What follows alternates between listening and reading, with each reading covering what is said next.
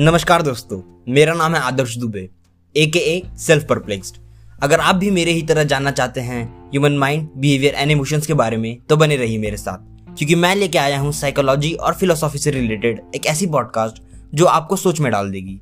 ये है psychosophy psychosophy with self perplexed